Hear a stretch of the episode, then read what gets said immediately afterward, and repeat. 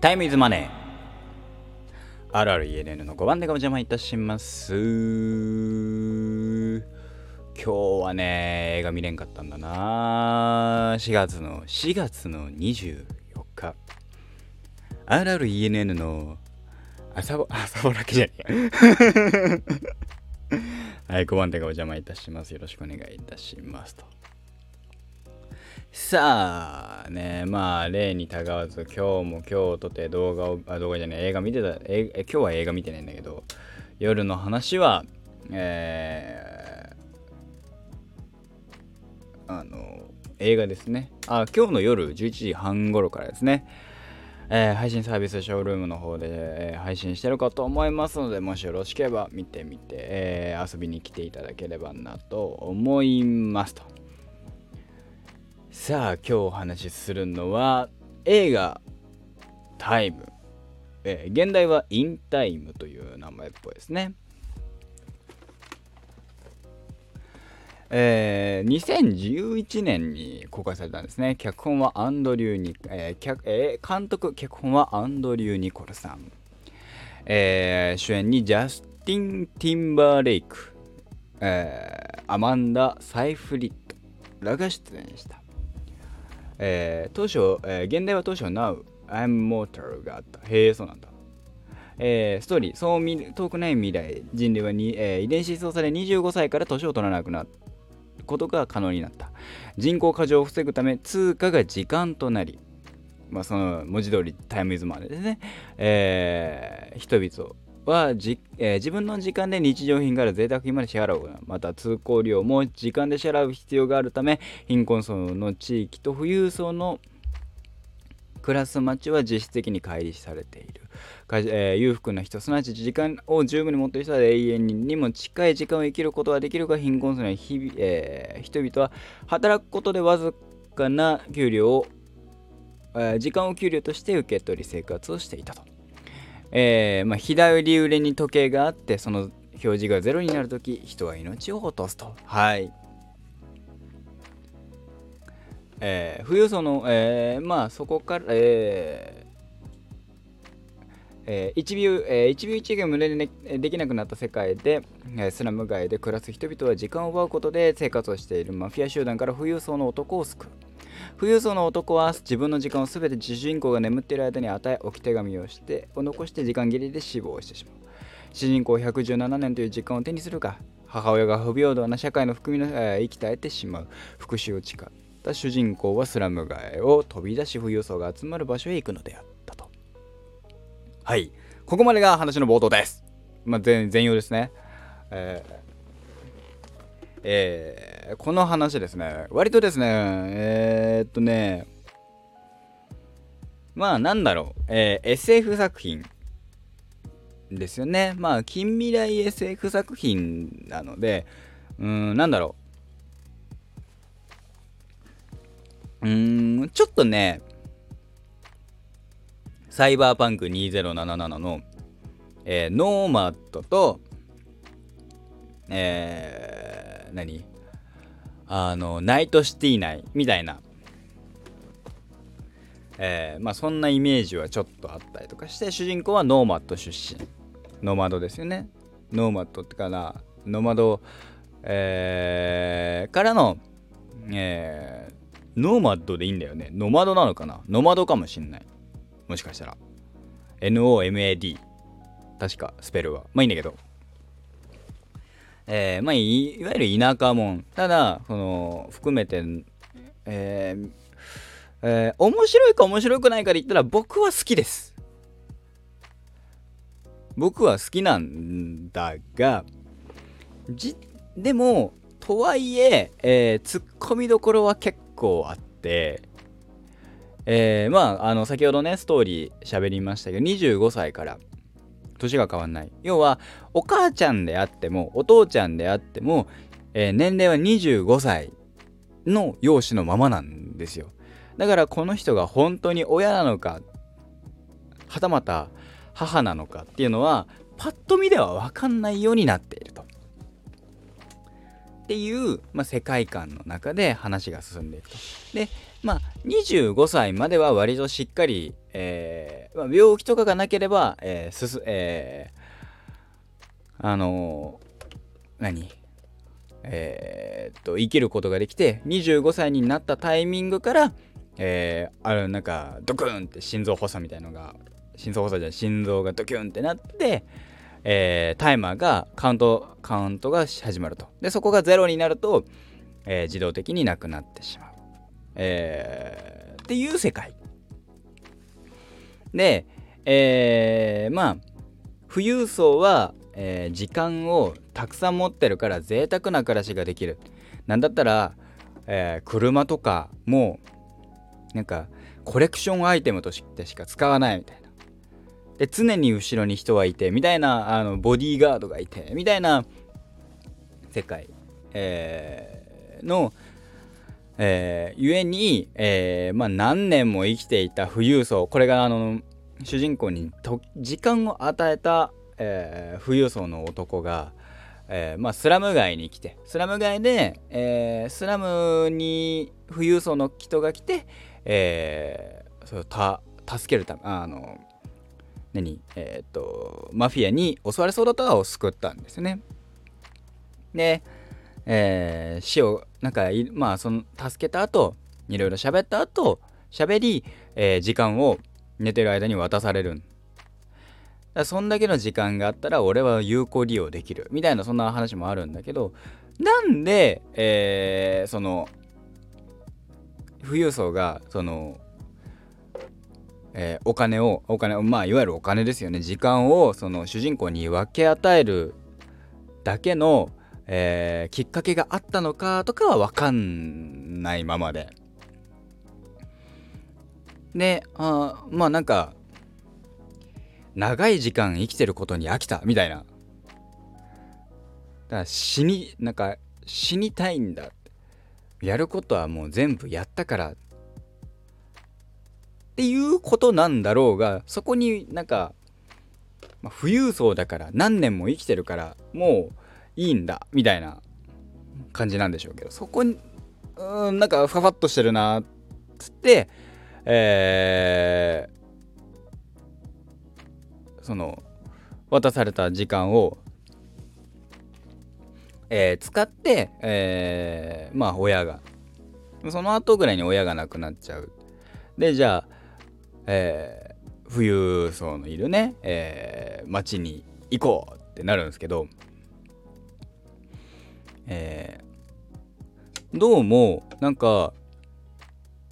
えーっとその人、えー富裕層の人間が死んだとそれもしかもタイムオーバーで死んだ。これは奪われたのかもしれない。っていう理由になってまあ富裕層だからね。その結果、えー主人公が、えー追われる身になるんですけどえーっとまこれがいわゆる借用書とかそう借用書じゃないけどなんかね相続書じゃないけどそういうのがあるわけじゃない。本当に本人の意思で渡しただけなの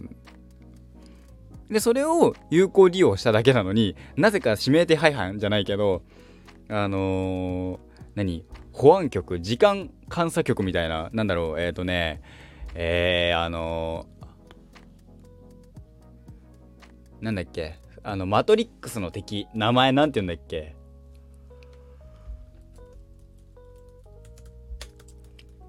名前がね出てこない。マトリックスの敵ってななんて言うんだっけ？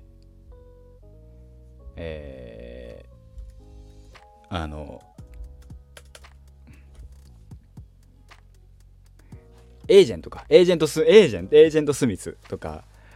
みたい。なエージェントスミスとえっ、ー、とねネオをねネオたちを足して2で割ったみたいな。格好でロングコート着て追っかけてくるんだけど。でそのあでえー、まあいろいろ話を続いていくんだけどざっくりざっくりですよ。この物語が結果どこに向かってるかっていうのは割と分かんないですよ。なんかえー、まあ途中ねあの本当に序盤の方でなんで税金とか、えー、物価っていうのが同じ日に上がるのか。っていうのは、えー、まあ人人口増加による、えー、まあ富裕層は生き、えー、永遠と生き続けるんだけどそれ以外は、えー、何？あのなななんて言うんだっけ？えー、っと貧困層の住人ってのはでまあ数の調整をするためにその日暮らしをさせるために、えー、よりギリギリの生活をさせるために、えー、削っていくわけですよ。何？あのふふあのなななんつったっけ？今俺。えー、っと物価とか。物々をねあの税金とかを上げる。そういう生活が嫌だからっていう話にはなるんだけど最終的に提示される物語とか含めてがまあんそれで解決になるのかしらっていう、えー、ことにはなるわけですよ。なぜなら主人公たちは割と一日あれば何でもできる一日あればいいみたいな。まあそれはね主人公たちだから。なんだけどえー、っとあのやるのはまあ時間が溜め込んであるのは銀行っすよね。あのタイムイズマネーだからマネーだから。だから銀行を襲ってそこに近くにいる貧困層の人で持ってけっつって金利はゼロだっつって渡してくんだけどだったらそのなんだろうえー、富裕層側の時間を奪って貧困層に渡すとかだったらまあまあまあまあ話としてはなあなんてあ思うんだけど銀なんか結構その金利の云々でえー、とかも含めて銀行を襲うとか。だからなーって。そのそれでいいのかなーっていう風にも思うし。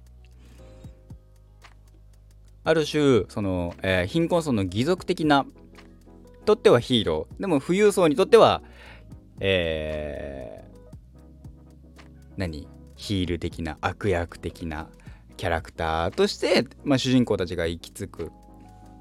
うんですよね。うん。まあこれは話としていいのか良かったのか面白かったのか面白くなかったのかで言うと面白かったけどただそれで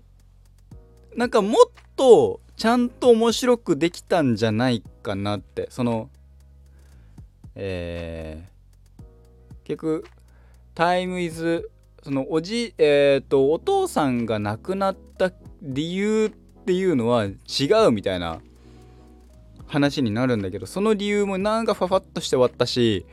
えー、まあね最後もうあのお母さんを目の前で亡くしたシーンと対になるように同じえー、ね絵面で絵面じゃないけど同じか、えー、対になる撮り方で、えー、最後は、えーまあ、ヒロインをね、えー、なん、えー、助けるじゃないけどそういうシーンがあってあそこは対になるんだな。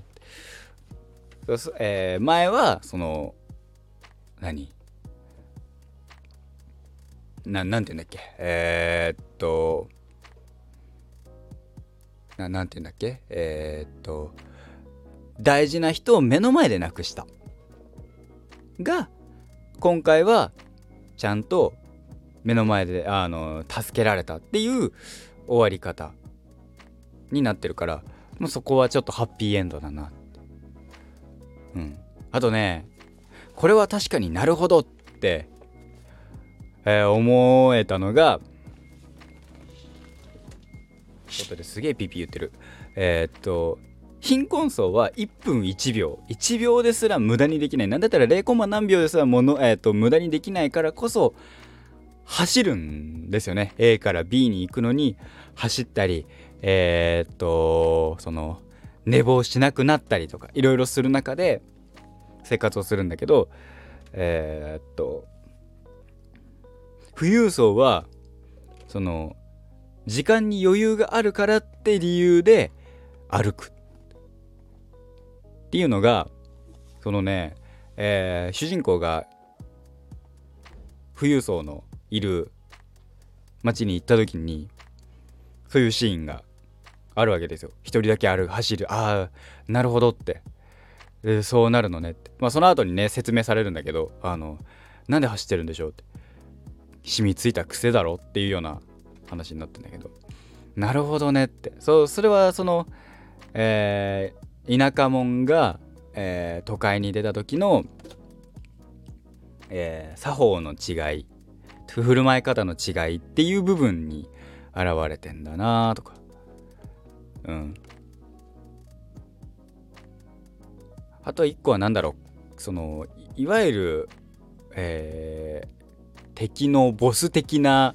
キャラクターがですね要は見た目が若々しいがゆえになんかすごくその富裕層を富裕層を管理する側の立ち位置っぽいキャラクターなんだけどあのね非常にですねあのね小物っぽいっていうのが表現としてあってんのかな。あのなんだろう。ため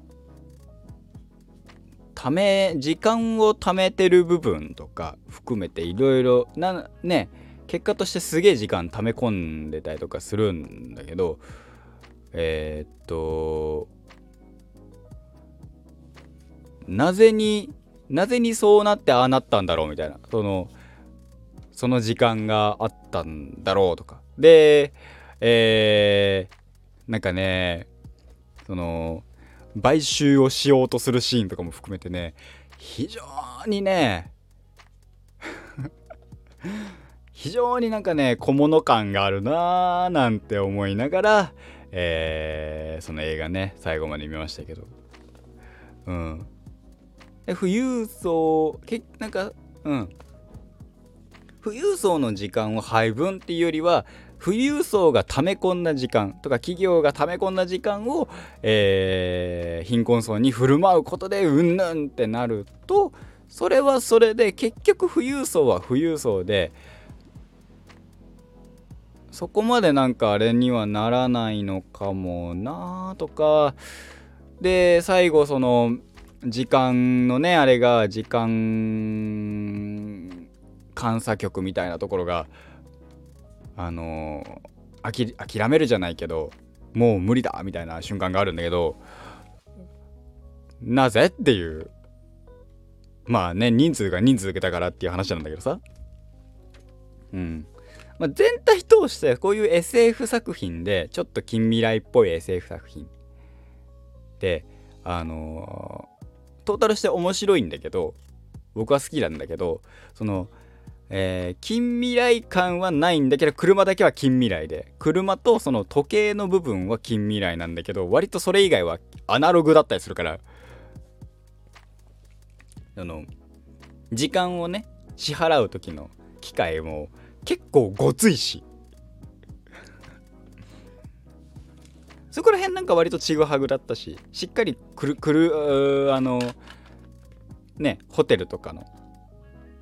あのいろいろサービスとかも含めて結構アナログな部分は富裕層にも残るんだなーなんて。やっぱ、ね、あの人のぬくもりって大事なのかなみたいな。したら別になんかその車ねちょっと近未来風にねそのえー、あの前面がねなってたりするんだけどそれしなくてもいいんじゃねえかなって。その本当にちょっと先の未来っていう風にするんだったら今の街で走ってるような車で全然いいんじゃねえかなーなんて。きなんか近未来感を出す。そこを近未来感するのはまあ何？25歳の、まあ、手のね時計とかも含めてねいろいろあるからとかなのかななんて思いますけど。あとねなんかね不幸中の不幸中の幸いじゃないけどそのなあの個人的にねあそれはいいかもと思ったのは海の夜の海に飛び込むシーン結構危ないんだけどそういうシーンがあった時にそのえー、その左腕についてるあの時計がああの緑色に光るからこそあのねえっとね綺麗にライトアップされてんのよ。それがねめっちゃいいじゃん。と思ったっていう話でございました。なかなかあのさ見てて面白かった作品でした。